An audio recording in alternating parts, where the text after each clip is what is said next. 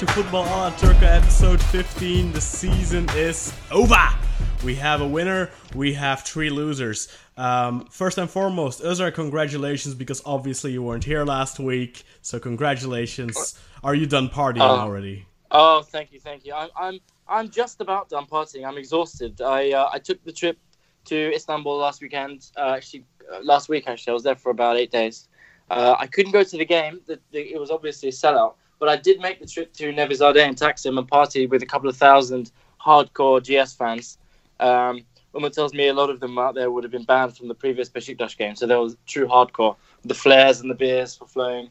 Uh, there were a lot of um, international uh, fans as well. A few, few of the Japanese guys who are supporting Nagatomo were there. They obviously put up, um, put on quite a show for for all the fans. And then after the match, uh, went to Florya, which was quite an experience to say the least flares, screams, old people, young people, boys, girls. I mean, it was just a crazy, crazy atmosphere.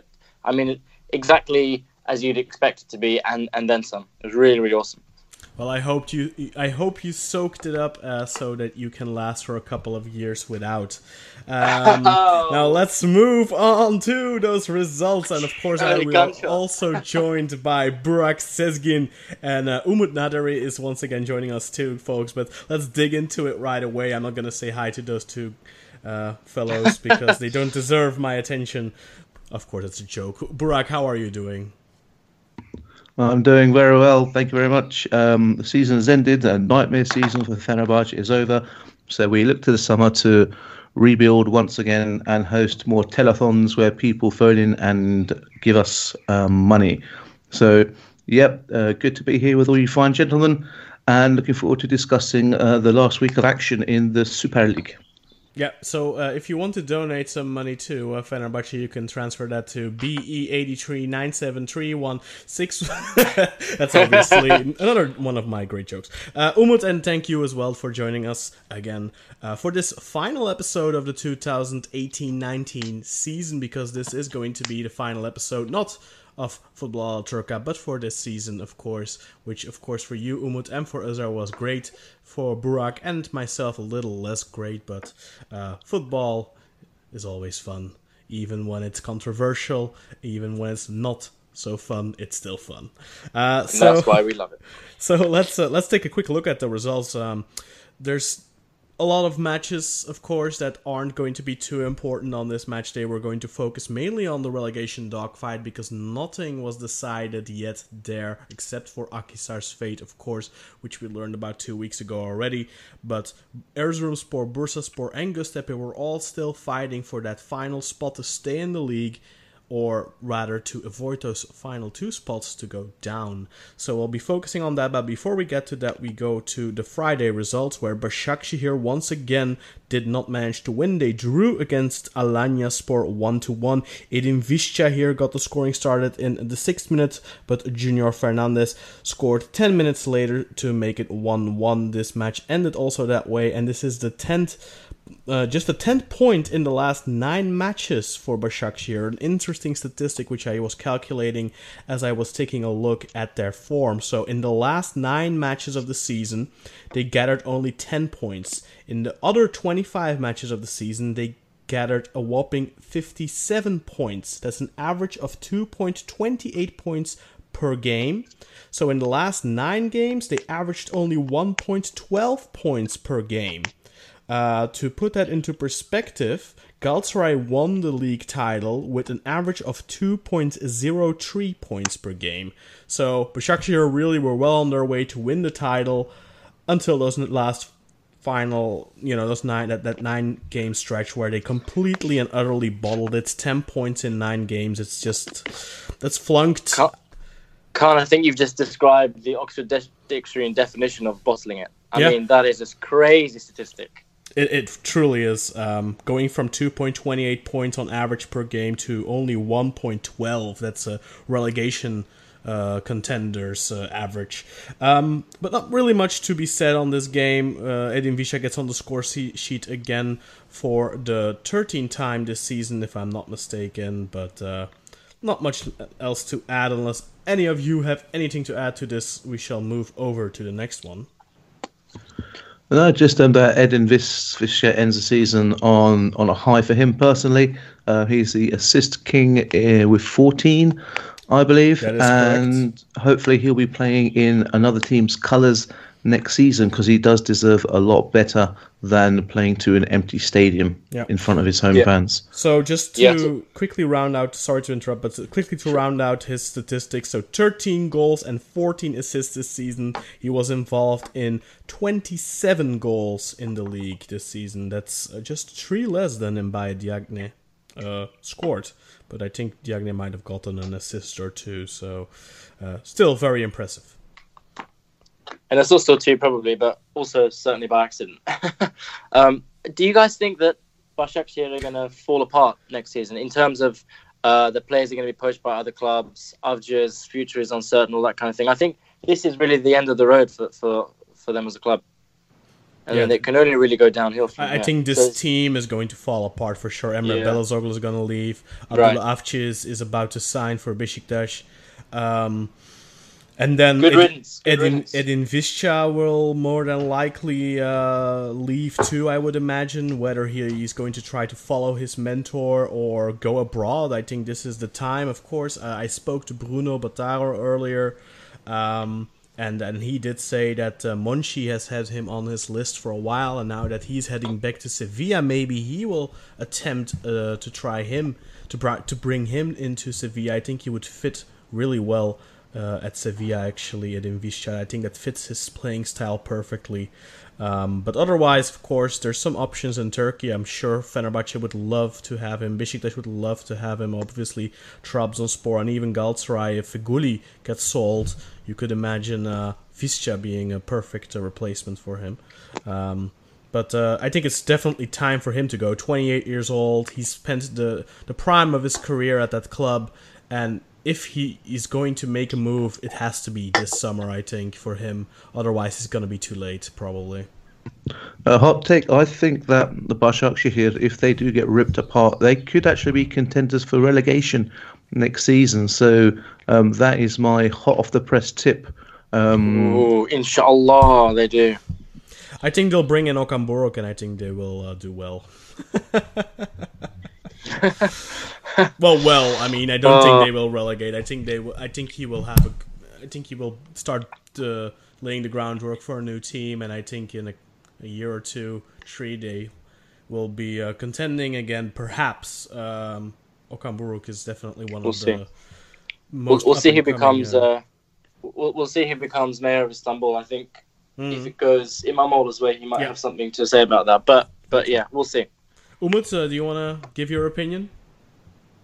Well, I think uh, Başakşehir uh, will uh, lose their players uh, because uh, uh, upcoming foreigner rule is uh, being talked among the amongst the like TFF and every team will likely to be add the quality players in their squads like Irfan Can Kahveci and uh, I think who they have Sonar uh, and like uh, Mahmut Tekdemir. yeah Mahmoud. I don't uh, quite rate him because like he's a just straight player like Yeah. uh, Water carrier.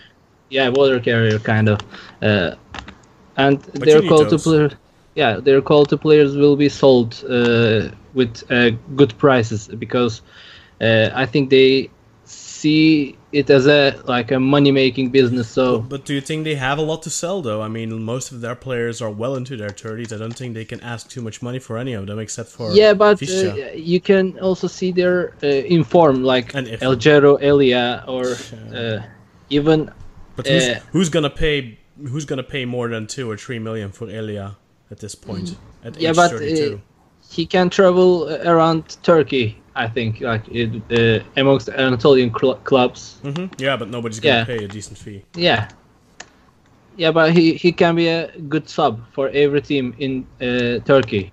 hmm Yeah, for sure. That's Yeah. true. Pacey winger. So it's gonna be very interesting for sure Yeah, to see what's yeah. gonna happen with them this summer.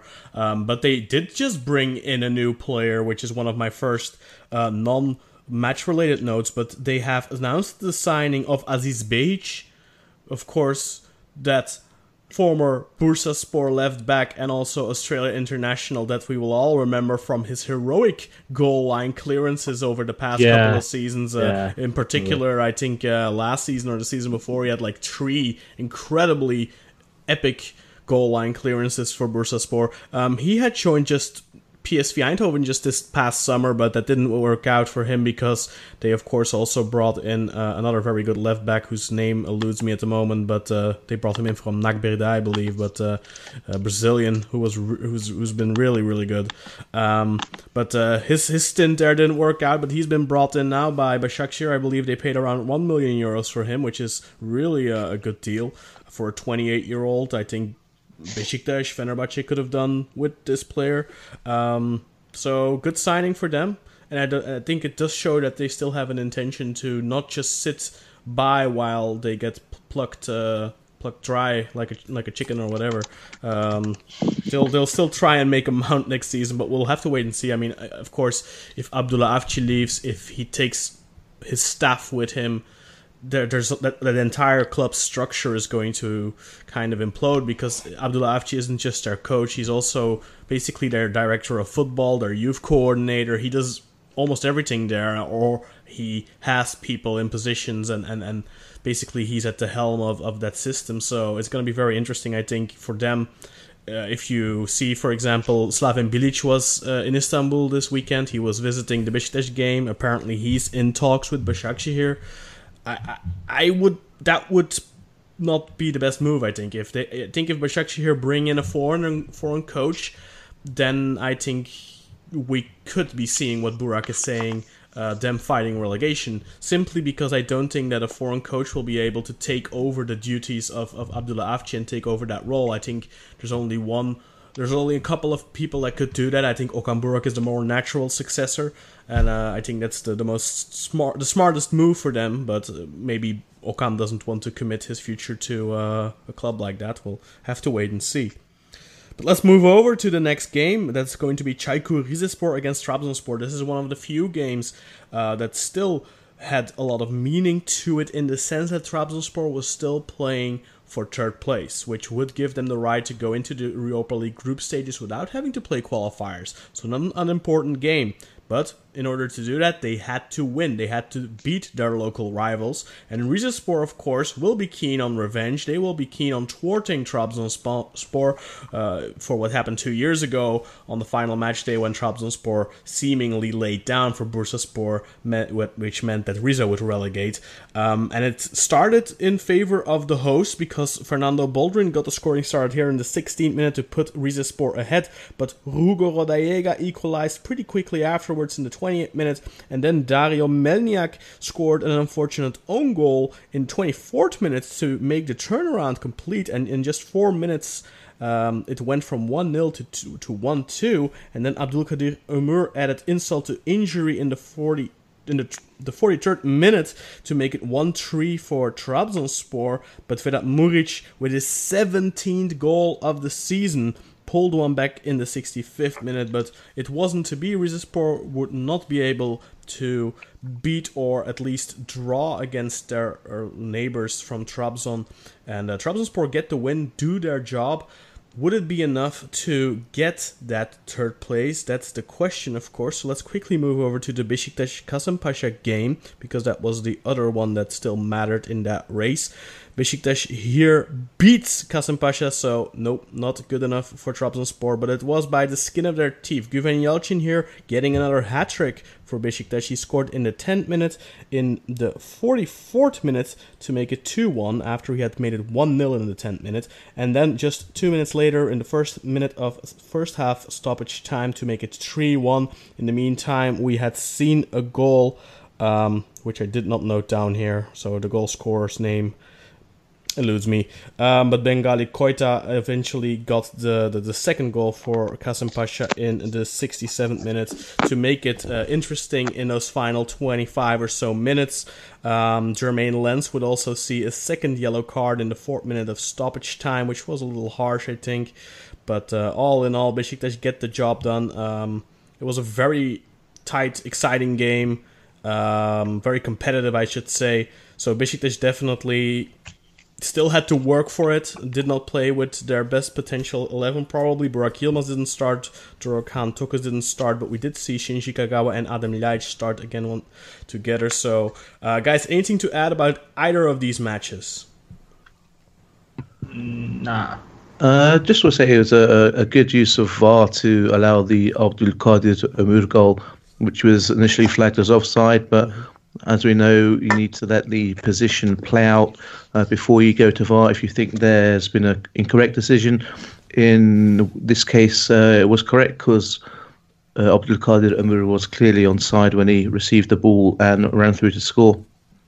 Yeah, and another thing to point out, perhaps the the, the second the second Güven Yalçın goal was another textbook example of that ridiculous rule change of the offside being lifted if a defender deliberately plays the ball.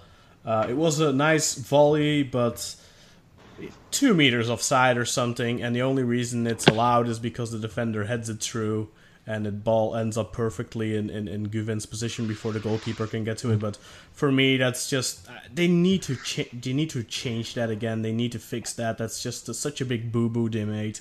I think um, too. That's basically a loophole, in my opinion, for offside, which there shouldn't be. Well, you don't rate the rule, but I think it's quite like uh, useful as well because uh, you can see the defender has an obvious move to uh, change the ball's direction. Uh, so I think uh, it also uh, breaks the offensive player's mind, like uh, about how to uh, get onto the ball and move.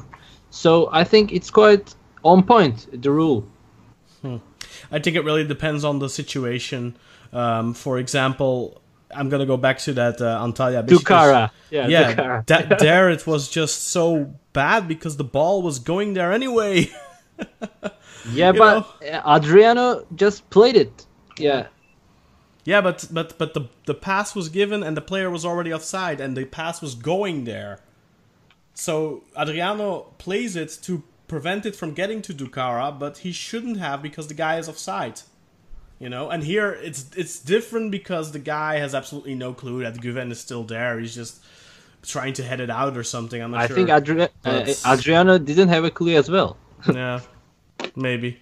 It. I. I just think it's a very counterintuitive rule. Uh, and then one more thing. Right before that goal, there was like this. I don't know. One of the clearest penalties I've seen all season, and it, and they did go to VAR. Like they, the VAR was checking it, and then it was like, oh no, just play on. And it's like, did you guys see that one by any chance? It wasn't in the highlights, but uh, it was pretty pretty obvious. Veysel Sarı brought down uh, Ljajic in the box, um, just lifted his leg and, and clipped him. Uh, yeah, it was pretty clear. Veysel Sarı, is he still playing football? Wow. Yes, he is. Yes. uh, another, another, uh, any, anything else to add? Uh, maybe Adam Ljajic gets two assists here, so he pads his stats a little bit more. Um, but well, I mean, important assists, I guess. Uh, but not too much to add, I think. Let's move over to Sivaspor Galatasaray. This one ended 4-3, Pretty crazy game, but should I say Galatasaray? Should I say, should I say Galatasaray B? Because Galatasaray really fielded uh, a team of reserves here. Um, despite that, they did take the lead in the second minute through Martin Linnes and Murat Celik doubled that lead in the 35th minute before uh, Sergei Ribalka pulled one back in the 42nd minute, and then we had the equalizer in the second minute of first half stoppage time by Hakan Arslan. Then Sergei Ribalka would put the hosts ahead in the 76th minute, followed by an uh, Arouna Koné goal in the 79th minute to make it 4 2, and yeah, complete comeback, of course. And then Murat Celik managed to pull one back with his second with his second of the night in the 81st minute. Um, but Galatasaray, yeah, pff, didn't Yeah. really seem to care too much about this game. Win Also- or lose for the three, but it doesn't. Also, really I think it's quite the demonstration of the lack of quality Galatasaray has on the bench, you know, and yeah, how Mm-hmm. Sure. our yearly local players are performing, like how the quality range between them and the first team. You can see that, and all their uh, the public are just uh, going saying the foreigner rule are is like uh, you know uh, like uh, abused by Galatasaray, like playing 11 players all all the weeks, and you see how we managed to do some kind of thing like that uh, in the uh, end. And also the management side uh, we didn't see Fatih Terim uh, at the bench Levent Shahin was there I don't know if he uh, made the commands by himself or uh, Terim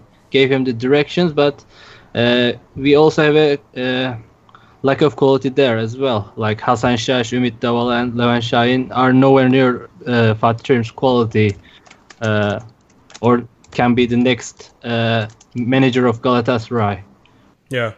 Yeah, for sure. I think that, that that's a that's a point you already made a couple of times. I think in the past that the the assistant managers don't really look like they're um, ready to succeed him or anything like that. Yeah, um, because there's no real potential there. Maybe Umit, but yeah, no yeah, yeah, you, no you see, you see, you know, Şenol Güneş made Tamer Tuna his assistant manager, and he's now uh, just hold Göztepe in the league. hmm Yeah, but uh, our assistant managers are nowhere near uh, as quality. Has uh has there been an assistant man, assistant to Fatih Terim in the past that has uh gone on and had a big or decent coaching career? No, I don't think so. You could. I, I, I agree. I, I agree with him. But you could argue that uh, Hamza Hamzaoğlu, who was his Okay, assistant yeah. in the national yeah, but team, that's his but national that's team. Yeah, Yeah, he he already was It's a manager for a club. Yeah, exactly. No, I agree. I'm just saying that's the only example you could you could potentially pull at. But I think Terim, uh, as much as I adore and respect his achievements, he he he he does sur- like to surround himself by how do you say yes men, Cr- cronies? cronies, yes men. Yeah, yeah, it's yeah. the same kind of thing. Like he doesn't want someone next to him who can learn from him and potentially challenge him. Um, so the likes of Hasan Şaş and you know these guys, these guys will never ever be quality enough to, to take over from Yeah, him when he I- leaves. Like for the tactical aspects, they're like empty. Yeah, Do, do you think he wants to keep Galatasaray dependent on him? absolutely. yeah, because also he already signed a five-year contract. Yeah, I was gonna get to that exactly. Uh, he did sign a Yeah. five-year contract extension, so I expect next season will be his last. Uh, um, what else? Uh, Oh yeah, uh, and of course, sixty-nine points. That is the total now the champion has gained this season. Um, that is the lowest amount of points ever since the, the league has consisted out of 18 teams. Uh, in the 1992 season, there was a similar low point count, but that was in a 16 uh, team format, so that doesn't really count. So it's it's basically the lowest point count in in modern Wow. uh, history. That, that's that's what I like to call efficiency. or like like I said a couple of weeks ago, I think it was gonna be regardless of who wins it's kind of gonna it's kind of gonna be um, the the the title for the king of the week or something or the king of the Yeah, poor. yeah, no, absolutely, Uh, absolutely. I mean, it would. Let's face it, it was a very um, laboured and kind of Yeah. slow-paced league all season. Really, it, It we only really picked up the pace in the last month. Or yeah, very, very exciting at times, but it was kind of it was because it was so neck and neck in the last couple of months. It meant that you, the, the winning club would always get um, Yeah. probably end up with a record low number of points, which If doesn't you- necessarily suggest lack of quality or anything like that. If anything, shows uh, a, a, a positive for the competitiveness yeah, of the league. That, that- exactly. It could, in fact, mean that the league just has improved. Uh, I, I do believe I did speak to uh, Niklas Degen from. Uh, he's a Danish uh, upcoming young journalist um, the other day, and he was asking me the question: Is the Turkish league getting more competitive, or is it maybe the most competitive league in, in, in the world, or one of the most competitive leagues? And I, I did tell him, look, I do believe that is at least partially true. I think that the, the, the big clubs in Turkey have lost quality in the last couple of years due to financial fair play restrictions and stuff like that. But at the same time, I do think that the the other teams have actually improved, have have increased their quality. So the gap between the top and and and and, and bottom, so to speak, is, is a lot smaller. Um, so we, I, I've seen a lot of people c- cry in the sense of complain about the level of the league because their their own teams are so shit right now. Yeah. But I think what they fail to recognize is that those other teams have made strides and that they have moved forward and are bringing in better players and are tactically playing better football too. I think we're seeing um, uh, the, the overall level of the league increase, while unfortunately for the for the time being at least, the level of the top teams seems to have gone down a little bit. Um, but that's also something that's kind of relative. You know, we had Besiktas that had some really good European campaigns lately, and um, it can it can turn around, I think. But it, it'll depend how the the country's economy evolves in the next couple of years and how the clubs can adjust to that because I mean look if you have to charge 250 lira for your shirts to get a measly 40 euros um, for your you know your most coveted piece of merchandise which European clubs are asking 100 euros for at this point already and are getting um, it's, it's difficult to compete with the European clubs like that when there's just such a big gap on that front. Uh, but I don't think there's much to add here, unless uh, anyone, maybe maybe Brock wants to have a say on his uh, little Fatih Terim rant. No, no, I just want to say that uh, we had a collector's item in a Morduk Celik brace. Uh, I don't know how long it will be before he gets two goals again, um, but that is one for for the archives. Um, I think I made my uh, feelings on Fatih Terim's assistance quite clear last week, so I don't think there's a need to to to revisit that. Um, I just always like uh, teams to be uh, competitive. So I don't know. I was kind of disappointed that Galatasaray fielded um, almost, you know, a B team as such. You know, a lot of reserves came in, but also it's important to give these guys a run out in a game. You know, you've you've won the league, so it's probably only fair that they got a chance to play a full ninety or close to a full ninety. But I just um, um, would have liked my, my team to to finish on a on, on a winning end, but you know, leagues in the uh, bag. Well, you so. know, when when uh, exactly when the leagues in the bag, when you're sitting pretty as champions, you don't really mind if you win or lose the game. So get good to give the uh, the unused bench players a chance. I, I, I would have liked to have seen more of an impact from Yunus though, on a serious note, because he made some great uh, performances in the Turkish Cup didn't get too much of a chance in the league, and he did get the opportunity to start this game. And I just wanted to see a little bit more aggressiveness from him. From him, I wanted him to get on the score sheet or something at least in in, in, a, in a game like that, so that he can set his stall out for next season. I don't want him to get lost under the current of new transfers and things that are going to come in under the summer because I think he's a very talented player and he just needs to be given the encouragement to to to to, to, to ensure that his future is going to be at that club. It's uh, interesting. Uh, Bruno actually mentioned him earlier when we when we were talking for the for recording for the Black Eagles podcast, and uh, uh he did say, "Well, maybe that's uh, the type of player that Avci would like to bring to Besiktas." oh well, well, interesting. he needs to go. I mean, I wouldn't be against him going on loan somewhere, somewhere good. You know, somewhere like. Yeah, we're not going to develop he, him for yeah. you.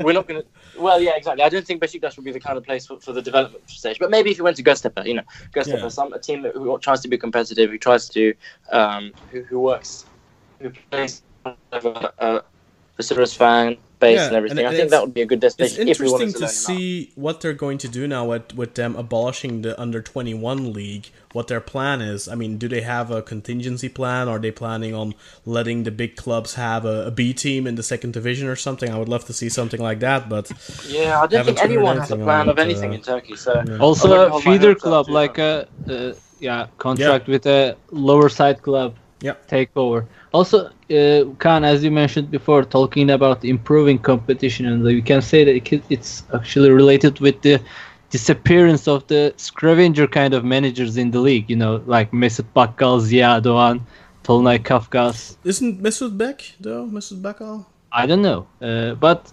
like uh, low quality managers, like uh, uh, playing defensive kind, like yeah, yeah. The we do see a little bit more uh, quality, perhaps, in the in the coaching or a different football. I mean, if you look at at Okan, the football he plays with his teams. If you look at Sergen, the football he teams with his teams. These these aren't teams that park the bus and and and yeah. hope for a point, and they're actually playing some gutsy football. Even uh, even Bülent with when Antalyaspor is playing a little bit Yeah, more also gutsy. We can mention him. Yeah, for well. sure. But but he's been in a he's only just came back to to Göztepe and he had to get them out of relegation zone. But during his first stint at Göztepe, he was also playing attractive football. So it's definitely true. So um, that's something that Bruno and I spoke about too. And I think the, the the coaching paradigm shift is also very important for the development of the league for it to improve. And we need to move Yeah. indeed away from those types of coaches with the with the old mindset.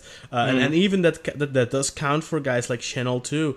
And and and Fatih, oh, obviously Fatih Terim is immensely successful, so he can still he can still stay. But there's other you know like Samet Aybaba. I think you know he doesn't necessarily play defensive football, but I don't know. Um, maybe younger managers need to get the chance, and, and let's see what they can bring to the table. Like Erol did uh, at Malatya, Yeah. playing some great Yeah. football there too. So New Um, generation is like promising. yeah, they're not just playing that typical Turkish football mid-table team football, which is which is fun to see.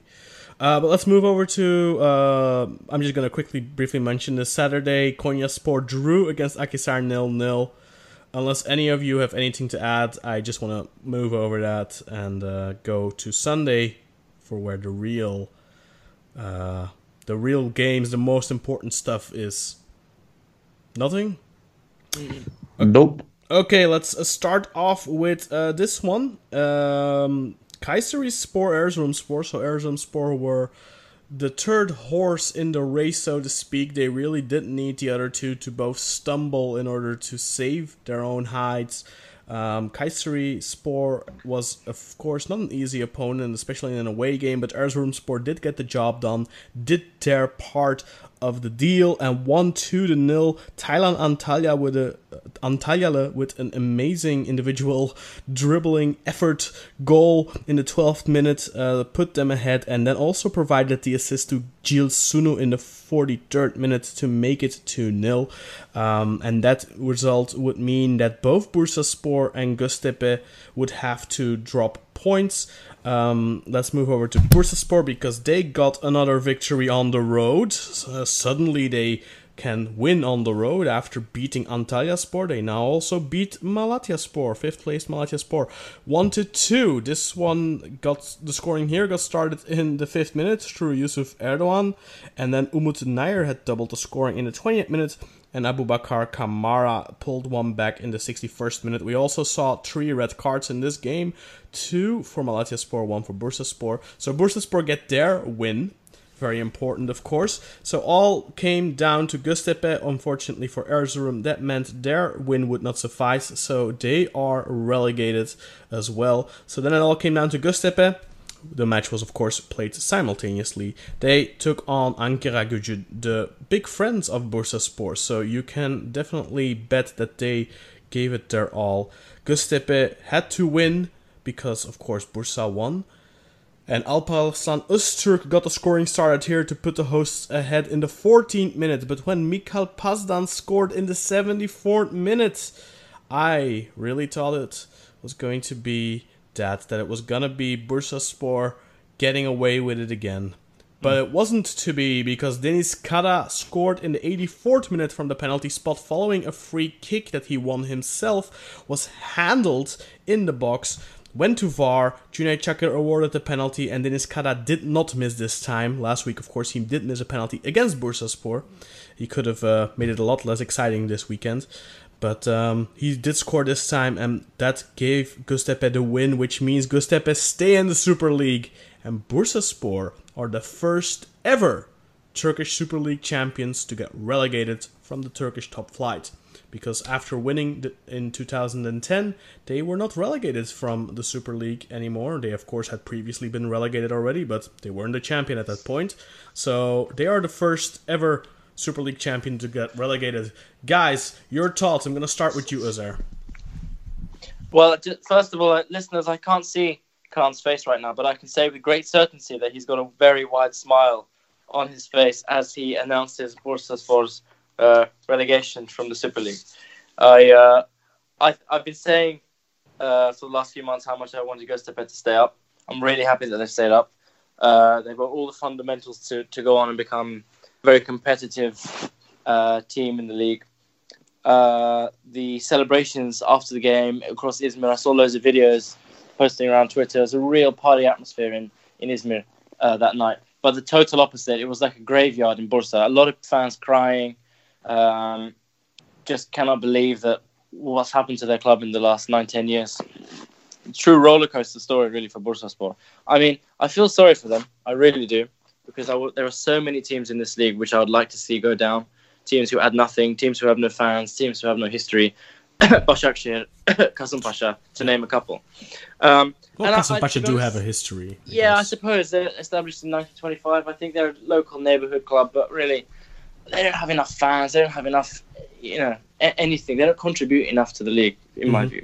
A- a- anyway, I, I do think, on a brighter note, that Bursa have uh, what it takes to, to come up quite quickly. I expect them to come up again next year with their fan base and their stadium. They have a loyal, loyal fan base. I think they'll fill the stadium again. Um, but Bursa, for Bursa, okay, like you said, they won an away game, a couple of away games back to back. But finally, you know, it took them so long. It's too little. They had too many draws in the last uh, four or five weeks.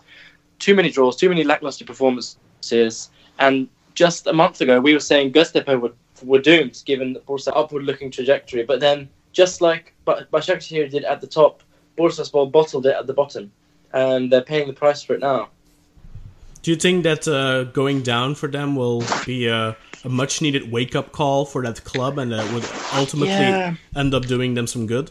Yeah, potentially, potentially. They've made a lot of rash, mismatched decisions, uh, managerial decisions, and kind of yönetim has been changing a lot in the last few years. So they need some stability. They need to figure out for themselves what they want to do, where they're going. Um, it's the untimely death of the, uh, uh, the of the of the Bursaspor chairman who who was instrumental in them winning the league, who kind of maybe you could argue is the noktası of Bursa's decline uh, because there's been a lot of change at the top, changing coaches, changing squads. They just haven't really had that that focus, that direction. Now they're in a position where they're absolutely forced to find that direction. So hopefully they do that sooner rather than later. Burak, do you think? Uh, what what what are your thoughts on on this final conclusion from the relegation dogfight? And do you think that Bursaspor will ultimately reap the rewards from this uh, relegation? I think you know the, the club's been run quite badly. Um, like as that alluded to, um, a change of managers, internal issues with players, uh, kadrodusha players.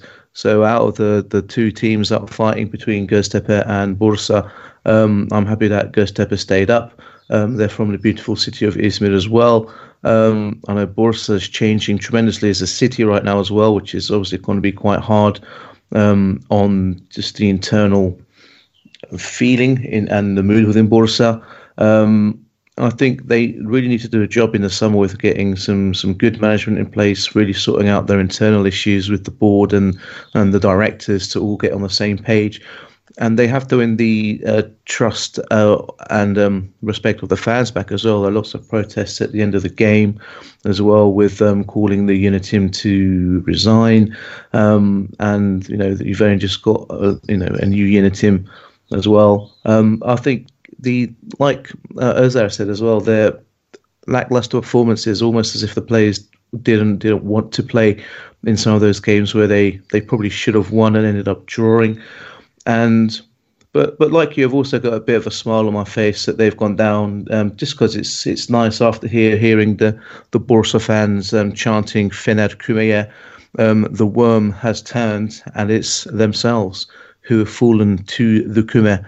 So all I, all I can say is I'm just extending my arm, turning my has hand round, turned. extending my middle finger, and saying, "Where are you now?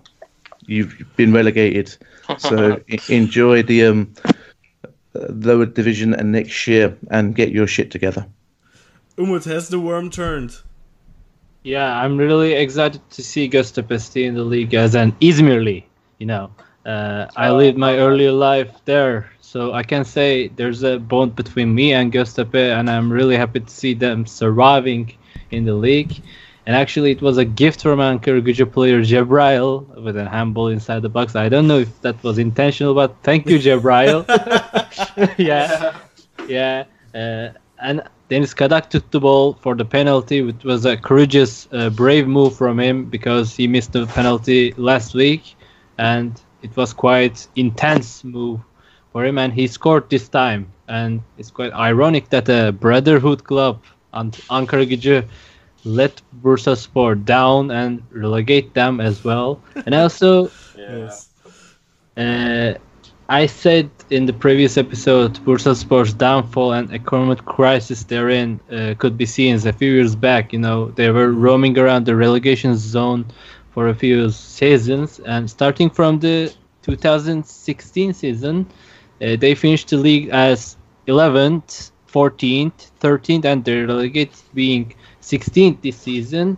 Uh, at the time, they should be alert about getting relegated, but they've been badly managed and they threw a lot of money to average kind of players throughout the years. And they had to be relegated in order to rise again because they have to make up their minds the players the management side and the fans as well because they uh, behaved the players really badly as they like a few seasons back they uh, attacked the yeah attacked players, the yeah inside the bus like Mhm. they uh, attacked their own players and that kind of atmosphere you cannot really manage to succeed and as well uh, when Hamza Hamzaoğlu came and tried to bring his own players who the players he knew very well from Akhisar Mhm. and tried to play them uh, tr- yeah yeah Bilal Kısa uh, Merter Yüce Mm-hmm. kind of players uh, the fans uh, protested him by saying like this isn't Akhisar this is champion Bursaspor you have to play like a big club but uh, in the end uh, they just threw the money around to like uh, players who didn't deserve to be in the team and at the end of the day they relegated Do do you guys think that the title in 2010 went to their fans' heads? Yeah, Yeah. a little bit. I do agree with that. Yeah. Like, Right. like, uh, like Um, I just want to say thank you to uh, Angel Jebrail. Thank you very much. yeah So I wonder if that will Yeah. have spoiled the bromance. yeah Are potentially, they- yeah, yeah. are- is is it Ankara Gücü's fault now that they relegated? Are they going to start uh, riots in uh, Ankara next uh, the next couple of seasons? Uh, is, is Ankara the big rival now? we Huh? can we can Because- see chaos because for those of you, I mean, who don't know, like Bursaspor have this irrational hatred for Besiktas because they blame Besiktas for their relegation in 2004 because I think Besiktas lost or something to Aksab- Akçaabat Sebatspor or some some measly club that ended up staying in the league. Uh, and so that was Besiktas' fault because Besiktas should have beaten them. Blah blah blah blah blah. Cry cry. Fuck off you bunch of fucking sissy pants. Oh dear God, the most ridiculous. Like I s- swear, like Besiktas got 43 points in the first half of the season that season. In the second half of the season, they got like 24 points. So I don't know. Maybe there was more going on than that Akçaabat Sebat game, Bursa. but actually, that's not the reason why I dislike Bursaspor. Believe it or not, I have had sympathy for Bursaspor uh-huh. for many, many years following that their irrational hatred for Besiktas because I, I I like clubs who have fans. I like clubs with tradition. Is The- it is it me- quite ironic that uh, they relegated after Hagi came in uh, for the first time? You know, Hagi relegated them in 2004, I think. Was it?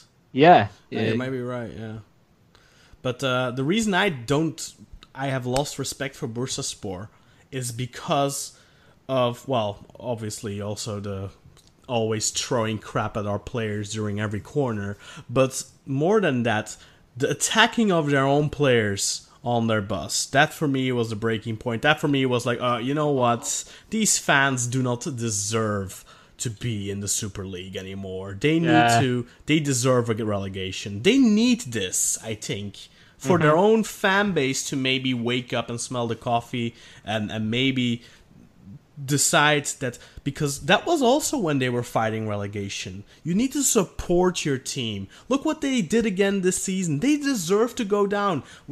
How they booed Yusuf Erdogan off the pitch. Sorry, but you're not supporting your own team, and you need to do that when you're in this kind of a position.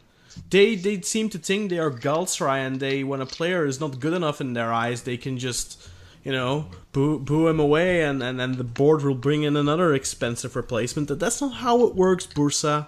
Wake up. You got a season in the second division now. Hopefully, the club can rehabilitate itself, but more importantly, hopefully, the fan base can rehabilitate themselves because they need it more than anything else. That's all I'm gonna say about this. Uh, very happy to say Göztepe stay in the league. They are a positive club. Hopefully they'll stick with Tamer this time because the first time around he had the right idea. They had a good season. They were on their way to becoming a mid-table uh, team, top five perhaps, um, with Tamer Tuna. Then they sacked him for some reason. I don't know why the, before the, the second season, their second season back in the Super League. Uh, I think you should just uh, give him the full season next season, see how it goes. If he does well again, then give the man a five year contract and start building something because Izmir needs a champion.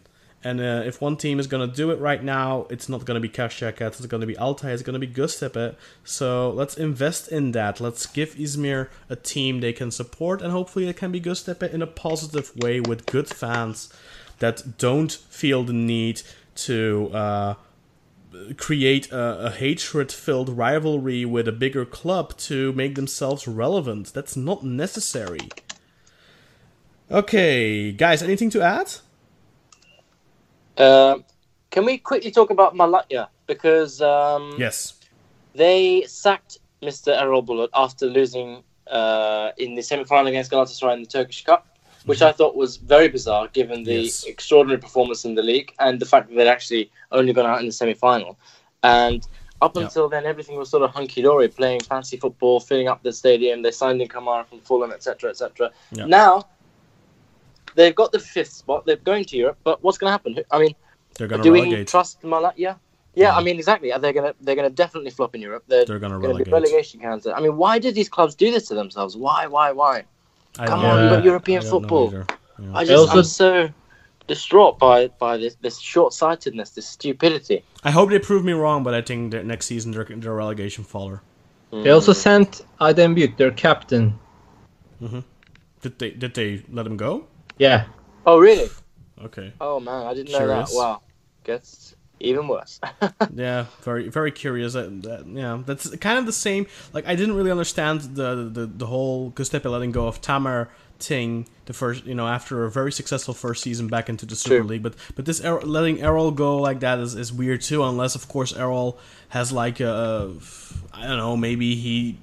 he- He wants to start at Fenerbahce, for example, become part of Ersun's staff, or I don't know, but then yeah, I should have finished out the season. They were having a good season. Okay, the second half of the season wasn't as good as the first half, but still, um, they don't have a very big squad or anything like that. But they had some very interesting players. Daniel Ale- Aleksić is one of my favorite players in the league.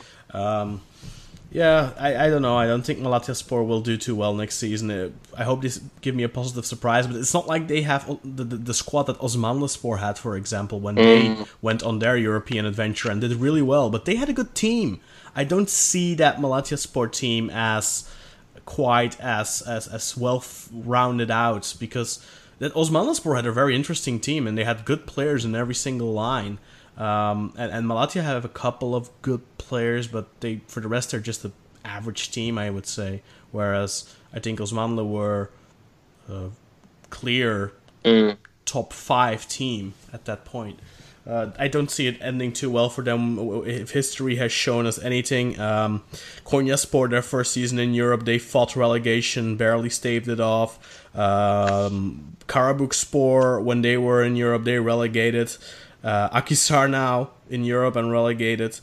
And Osmanlı were were they relegated when they had that great European run, or were they at least No. I think it was No. the season after. yeah, but their their Yeah. their their form significantly suffered in the league, and they ended out of the top ten, I think, which they al- they always should have gotten top five again, I think, or at least top six. So they didn't actually manage to qualify again for Europe. But anyway, it's gonna have an impact on them. They don't have a they don't have like a, a huge amount of squad depth, so I think it's gonna be tough for them next season. And um, but then again, I mean, the same thing would have been true for Antalyaspor or anyone like that. Uh, ironically if Trabzonspor would have gotten a European ban, which they probably should have because they failed financial fair play, look who ends in sixth. Burak. Uh, uh, uh. So let's let's take a quick look at that game because Fenerbahce get another win under their belt towards the end of the season. Uh, their their motor got running finally. They win three one. Where did I write down the match specifics here? Um, did I not write that down? Oh no, here it is. 3 1 against Antalyaspor. Miha Zajic getting the scoring start here in the 13th minute. Mevlut Erdinç e- equalizing in the 30, 33rd minute for his 12th of the season. Elif Elmas gets on the score sheet once again in, to make it 2 1 in the 69th, and then Victor Moses makes it 3 1 in the first minute of stoppage time to gift Fenerbahce another 3 points, and that lets them finish in 6th place. So, Burak, you guys got really close to that European ticket in the end. Not sure if you uh, would have been allowed to go to Europe from from from UEFA. Do you have any info? Um, uh, not yet. No. Um, I, I think the decision is going to be made at some point in the next couple of weeks. I don't have a, a definitive definitive date. Um, I've not looked into it too much, um, uh, to be honest. But um, they UEFA has said that we've not reached the terms for this particular season. Mm-hmm. Um, that's very tough. I think you guys are at the full break even stage, which is that's like that's so difficult. It is indeed. So we'll wait to see what they what they say to us for there. Um, regarding the game, um, great goal by Elif Elmas again. Um, I hope we can keep uh, hold of him for, for next season. Um, maybe get him to sign a contract extension. I think his buyout clause is around about 23 million euros right now. And if he does stay on for another season, I think his um, agent is his dad as well. So you don't have any um, vultures um, circling around him.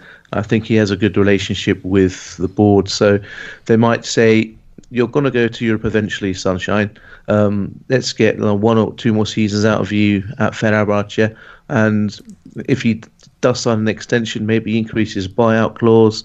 Um, but without the European platform, um, it's going to be very hard for teams to, to watch him play against. Mm. You know, in Europe, um, and uh, I don't know how much emphasis is going to be placed on the the Macedonian national team. Um, I know obviously he is um, good friends with Goran Pandev, um, who was uh, has got a good relationship with the Interboard. Inter um, Lazio.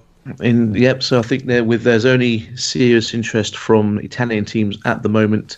Um, you always hear rumours of. Yeah, and they um, don't pay. They don't pay too much though. They don't. They don't at all. if you look at the performance, I think three one flattered us. Um, um, the goal scored by Mevlut Erdinç, um, Sadık really should be getting a foot on that, and he has flattered to deceive since he joined. Uh, to joined us, um, I mean, I like him as a player, but he's just very um, error prone. Um, so I, don't know what's going to happen to him in, in pre-season. Maybe he needs some good defensive coaching um, on that behalf.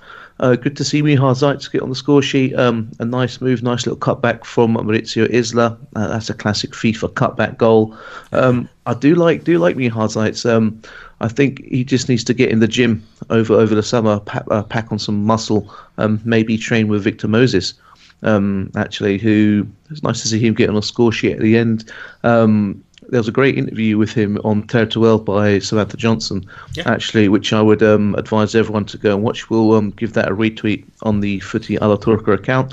Um, just talking about how he is enjoying his life in Istanbul, enjoying the football. But towards the end, when she was asking him about managers and like and Conte, you could see him fidgeting a little bit in his body language. So I'm not sure if there are any body language experts that want to uh, weigh weigh in on that. But the man loves kebabs. So if he's if he's willing to swap that for for pasta and pizza and carbs, then because um, Chelsea do have a, a recall clause. Um, at, oh. Yep, they can, but they they can't play him. I believe they have to to sell him. So if yeah, Chelsea do recall him, the, the changes they made uh, to uh, the the squad size, uh, yeah, indeed. and the amount of players they can loan out and stuff like that. I think because yeah, Chelsea were notorious for buying and selling and loaning, just like mm-hmm. just like they did with um, uh, Um, Yep, uh, the the well-travelled um, uh, player. Um, and with, and with um, with Sarri now going back to, to Italy, it'd be interesting to see who comes into Chelsea. Um, but you know, Chelsea won't be able to play him. Um, uh, just want to, you know, a side note to the to the fans that were booing Mehmet Topal, Topal um, just fuck off. Um, just you know, just just no. He we, we know he's not the player he used to be. We, we know, that, and it's not his decision to be played in the first eleven every single week ahead of youngsters. Parental discretion is advised before you listen to this podcast. I'm going to have to add that before every episode. In, in, indeed, of course, and uh, it should be. I, I, don't, I don't agree with you know singling out a player and, and booing them when they get the ball. Yeah. If you're unhappy with the team's performance at half Except time, if it's Najib, then you can do it. well, you know that's your prerogative there, my friend. Um, but if you're unhappy with the team, you can boo the whole team at the end of the first half, at the end of the, the game. But to single out an individual player for booing is just just bad. Yeah, a player that's meant quite a bit for the club and has quite uh, has been one of your best players for a long time. Not so much the last year or two, maybe. He's been. He's declining. You can see it. He's physically declined. He's not the same player anymore. He hasn't aged as well. But you know what? I mean, some players don't. That's not every player is great until he's thirty six. You know, some players are shit when they're twenty nine. That's just the way the human body works. Everyone has a different body. Everyone declines at a different place. You know, I'm I'm 30 years old and I feel 80. Well, I, I feel I still feel 16 myself at, at Yeah, 30 see? Yeah, at, likewise, at, at 38. Um, but if you know, I just want to send my love to Mehmet Topal um, and to the fans that booed him. Fuck off. Basically, support the team. You know, we supported the team throughout the season. The stadium was nearly a capacity every home game. Yeah. Even when we were playing horrendously. To so to single out one player at the end of the game was just really bad form by a section of our fan base, and I, I don't agree with it. But we we go into the summer holidays. Um, hopefully, you know we make some decent signings and we get a good preseason under our belts, and we can be more competitive next season. Yeah, and I do uh, want to take take. I I was just gonna say I do want to take my hat off to Fener fans for still filling up the stadium despite the nightmare season that you guys have had. I think part of that is is due to the Ali Koç effect, insofar as For the sure. fans don't want to give up on this this potential new dawn. So they're they're still showing up and say, look, we've had a shit season, but we're still going to be here. You know, relax. We're still got you still got full a, a lot of credit with us. Whereas if it was Aziz Yildirim and we had the same season, I don't think you'd even get one quarter of the uh, attendance that you guys have had this season. yeah, I think so. It's been a good rejuvenation for, for the team, and there's a there's a long road ahead. But Gunesh Dorjak, so we wait. Fenerbahce have gone down a, different path, and they've chosen a, a, a board, a president that uh, is, I think, similar in style to to Fikret Orman, uh, maybe less pompous, but um, in the same way that these are people that are not going to try to constantly pressure the federation and the referees and everything like that. But that does not always work. I mean, I'm not saying they're never to do that, but let's be honest with Aziz, he was constantly doing that, and I think Fenerbahce got extra points along the way because of that. That's not something that this board are doing. Um, and I think that may have cost you this season. However, I think in the long run, it's going to make you stronger because you're going to be concentrating more on developing a team that can win on their own merits. Um, and that might take a little while, and it might because you're also in such a big, you know, ditch of, of, of debt and all that stuff. But I think ultimately it's going to prove to be the right path, and I hope that that's ultimately going to be the path that all the Turkish clubs are going to follow. That we move away a little bit from this controversy, this constant controversy, and this constant bickering in the media. And you know, I've said it before. Um, our fans, for example, one of the biggest reasons that they criticize Orman is because he doesn't uh, talk enough smack to their liking because Turkish fans love that for some reason. And and you know what? At the end of the day, it's only damaging your own club. I think. Um, maybe short term it gets you some stuff, but I don't think it's it, it helps ultimately. It's it's makes you a lot less likable too. The Turks in general, they love that kind of controversy, like the the the, the shows like uh, BBG, Bizi Gazetlia, on all on all the programs about you know kind of this and make me married this. You know, they make the you know the the news like what happened in like the house between like Fatih and bloody Yonca about an argument about a bracelet is like top news ahead of like you know important matters. So that's Yeah, you know Turks, Turks love, love the that. drama. It. it. It's almost as, as if it's being booked by like Eric Bischoff and Vince Russo. Khan. Um, No thanks. Uh, I'll, uh, exactly. Cody can book it for me, and then I'll watch it. Uh, but uh, let's move over to the league table, man. The final league table before we start talking about some extra stuff. And I know Özer has to go soonish, so let's uh, quickly take a look at the league table. So Galatasaray finished top with 69 points and are the 22nd time Turkish Super League champions. In second place ends Başakşehir with 66 points. Then we uh no yes yes. What is this correct? No, this did not update. Why the fuck did this not update? So 69 points for Galatasaray, uh, 67 points for Başakşehir. Uh, and then we have Besiktas at 65, Trabzonspor at 63, uh, Malatyaspor remain at 47. Uh, this is gonna be tricky now. Antalyaspor remain at. Uh, yeah, did I click something wrong here? I think I did. There we go. Sorry for that.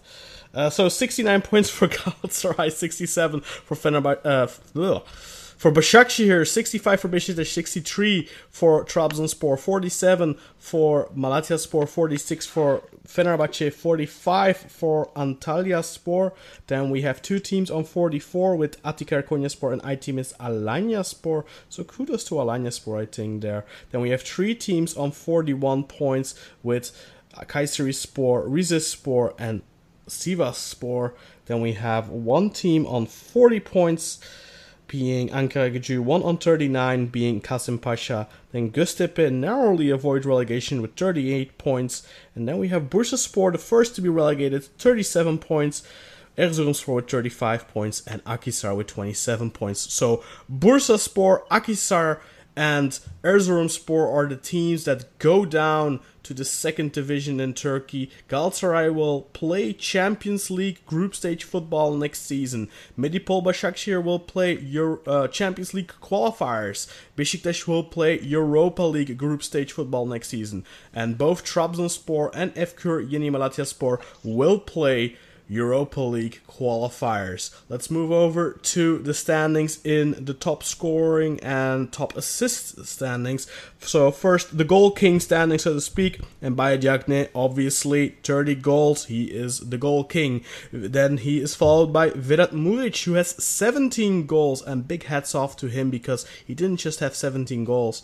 Uh, he also had eight assists, so he was involved in uh, 26 goals this. Uh, no, 25 goals this season. So kudos to Vedat Muric for having a great season. Burak Yilmaz comes in third with 16 goals. Papiss Cisse comes in on the on third as well with 16 goals. Then we have Hugo Rodriguez on 15. Henry, Henry Onyekuru on 14. Uh, the the first real full fledged Galatasaray player there because obviously Mbaye Diagne scored the majority of his goals at Kasımpaşa. So this is uh, Galatasaray's top scorer, Onyekuru. And then we have Edin Visca on 13 goals, and obviously we already pointed out he also had 14 assists. Mevlut Erdinç on 12 and Robinho on 12. And then closing out the top 10, Anthony Nwakaeme with 10 goals for Trabzonspor. Then we have the assists. That's Edin Visca, as I already said, 14 assists. He's the assist king this season, followed by Besiktas's Adam Ljajic with 12 and Besiktas's Ricardo Quaresma with 11. Then we have Erzurumspor's Emrah Başsan on 10 and Anthony Nwakaeme once again. He has double digits in both goals and assists as he gets 10 assists for Trabzonspor. Andre Castro gets 9 for Göztepe. Mahmoud Trezeguet gets 9 for Kasımpaşa. Vedat Muric gets 8 for Çaykur Rizespor. Abdulkadir Ömür gets 8 for Trabzonspor. And Rick Baldwin gets 7 for Çaykur Rizespor. Those are the top assisters in the league. So let's quickly uh, run down uh, our, our panel here. Burak, man of the season, player of the season for you. Uh, for me, I'm going to give it to to, to Edin Visca. Um, just purely because of his, his his goals and assists, and he he's been enjoyed to watch. He's been, I think, almost like a constant performer in the uh, Başakşehir team. Um, it's a shame that he has to play in front of little to no fans every home game. Um, like we've said many times, this guy deserves better, and I hope he goes on to to get that next season. Um, um, also, want to give a shout out to Mr. Anthony uh, Nwaka, Nwakaneme. Um, I butchered the name there, so apologies, Anthony. Um, he's like you said, double digits, just like a basketball. You know, um, uh, assists um, and, and, points there. Um, he's been played in in a very good um, Trabzon team. You know that played that have played lovely attacking football, and he's reaped the rewards. So those two are standouts for me um, this season. And the Fenerbahce Player of the Year. Do I have to pick one? Yes, you do. uh, Hasan Ali Kaldırım. Okay, thank you. Is there player of the season overall? Oof. Well, um, Burak kind of stole my my answer there by going for Edin Visca, so I'm gonna no, it's fine, mix it's fine. it up. Well, no, it's well, fine, I, it's fine, it's fine. Go with I, go with who your first choice is. I want to he, hear. He is my he is my first choice, but I want to throw. Okay. Um, honorable I mean, mention. I, I want to throw an honorable mention to uh, Vedat Muric as well because his performances, 17 goals and eight assists, mm-hmm. uh, basically single-handedly, you could argue, helped re- restore Rizespor and keep them in the league. If we recall the position at Christmas time, mm-hmm. um, they were down in the dumps, and his resurgence, his kind of extraordinary, explosive performance of the last five months has kept them up. He's also one to watch for the league. He's only 25 still. He's he's 194 centimeters tall. He's a giant. He doesn't really. Don't, a lot of people don't really notice his size on the pitch, but he has all the kind of fundamental physical qualities to uh, to to go on and do good things. And we he's been a favorite of this podcast uh, since we launched as well. So yep. he is going to be my honorable mention for player of the season in in the shadow of Edin Visca. And I imagine you're going to ask me for my Galatasaray yes. player of the year. Of course. Um, I'm surprising myself by answering this because if you'd asked me at Christmas time or at the start of the season, I would have said this guy would be bottom of the list. But it's going to be Sofian Feghouli for me. He's yep, deserved. Since yeah, deserved. I mean, his his his stock has been rising since the Porto game in December, and he has really taken the team by the scruff of its neck. He's shown ambition. He's shown drive. He's taken a lot of risks. He scored some beautiful goals, um, and I think the team now really looks to him for inspiration uh, on on the field. So he's going to be my player of the season, and I really hope that we hold on to him or sell him for a lot of money because he's now very much part of the red and yellow fabric.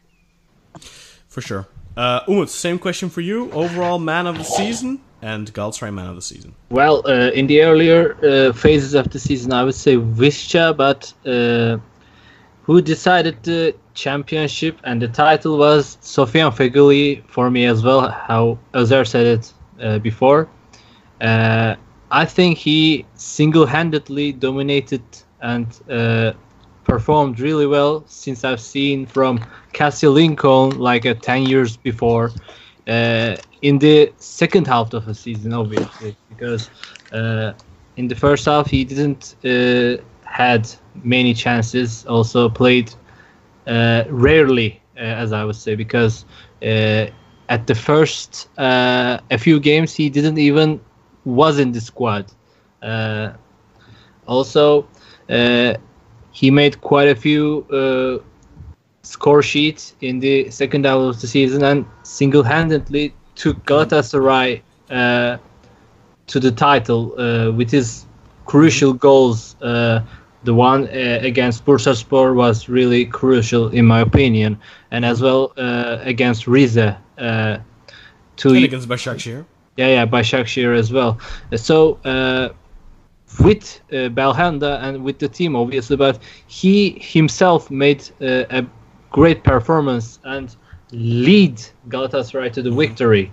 So I, I would say Feghouli. Okay, that's a fair answer. I uh, yeah.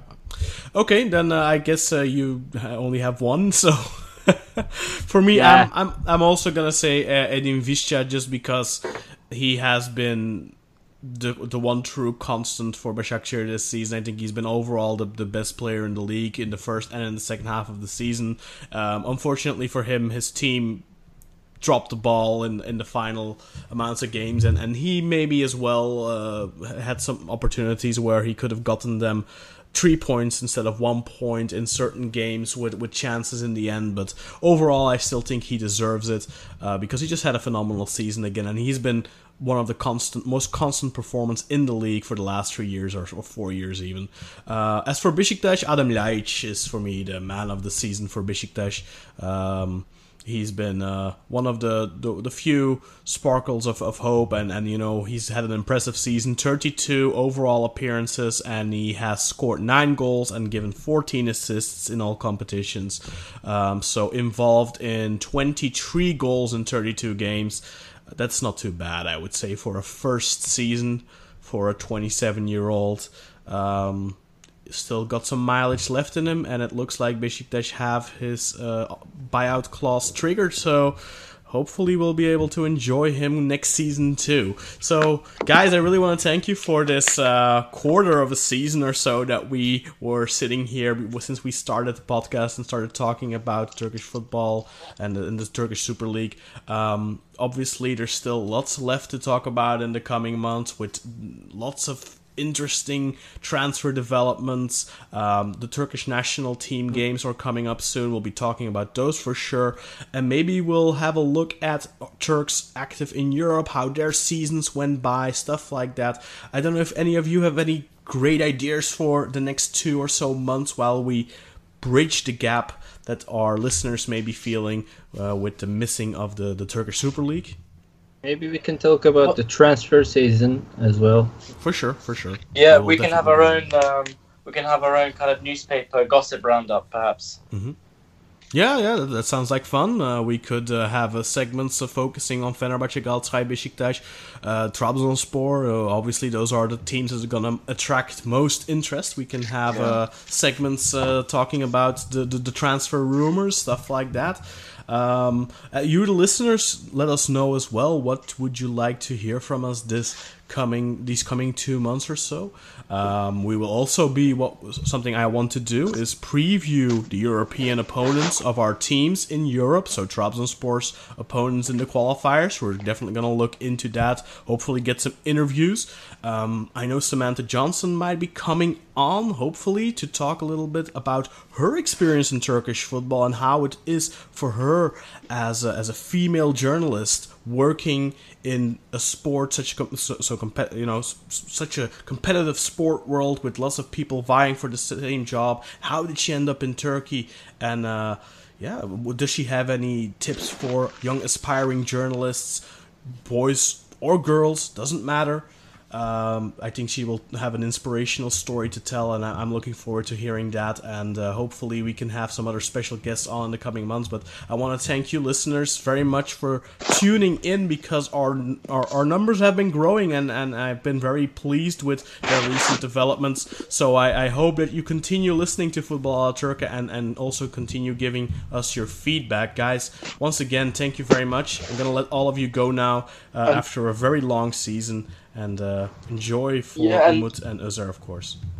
And uh, and thank you, Khan, as well for for having this uh, this idea to bring us all together and to launch this Turkish football podcast. It's been a lot of fun, a lot of fun, and uh, look forward to the new season and catching up again. For sure, and good luck in the Champions League. Uh, oh, we might need it. well, I don't think you'll get as lucky as you did last season with the draw. Yeah. I don't hey, think no, that will happen twice. We uh, challenge. Right, yeah. Um, that was a very unfortunate missed opportunity, I think. Yeah, it was. It was. It was. Uh, Burak, and for you, uh, hope wishing you all the best in the next season, so that you may only uh, end a couple of points below Besiktas next season. well, we, we we live in hope. Uh, I'd like to echo um, Özer's statements and saying thank you for, for setting this up uh, to give our, give us a voice to air our our grievances, our what we like, what we dislike. Uh, thank you to all the listeners who have tuned in. Um, please continue to, continue to listen. Um, we're going to be bringing you some some jam-packed episodes over the the summer months as well. So the league may have finished, but there's still a lot of football to be discussed. So um, keep tuning in, uh, keep downloading, and we hope to talk to you all soon. Yeah, and, and, thanks to you guys because you know what, without you it wouldn't be possible. Uh, and I think we did find the right amount of uh, the, the, the correct mix, really, uh, the, the, right cocktail, and uh, Uh, people have s- uh, seemed to be enjoying it. And uh, hopefully uh, we will not get flagged for too much vile language or anything like that. But yeah, but that'll do it for this episode, episode 15 of Football Turka, guys. We will be back next week. maybe not as timely as we, I would say, usually are, but we have been uh, not doing it too well lately. But uh, we will definitely be back next week with another episode. Not yet sure what it will entail. Probably we'll talk a little bit about uh, the international, international team and stuff like that. So uh, we'll see. But uh, see you all next week.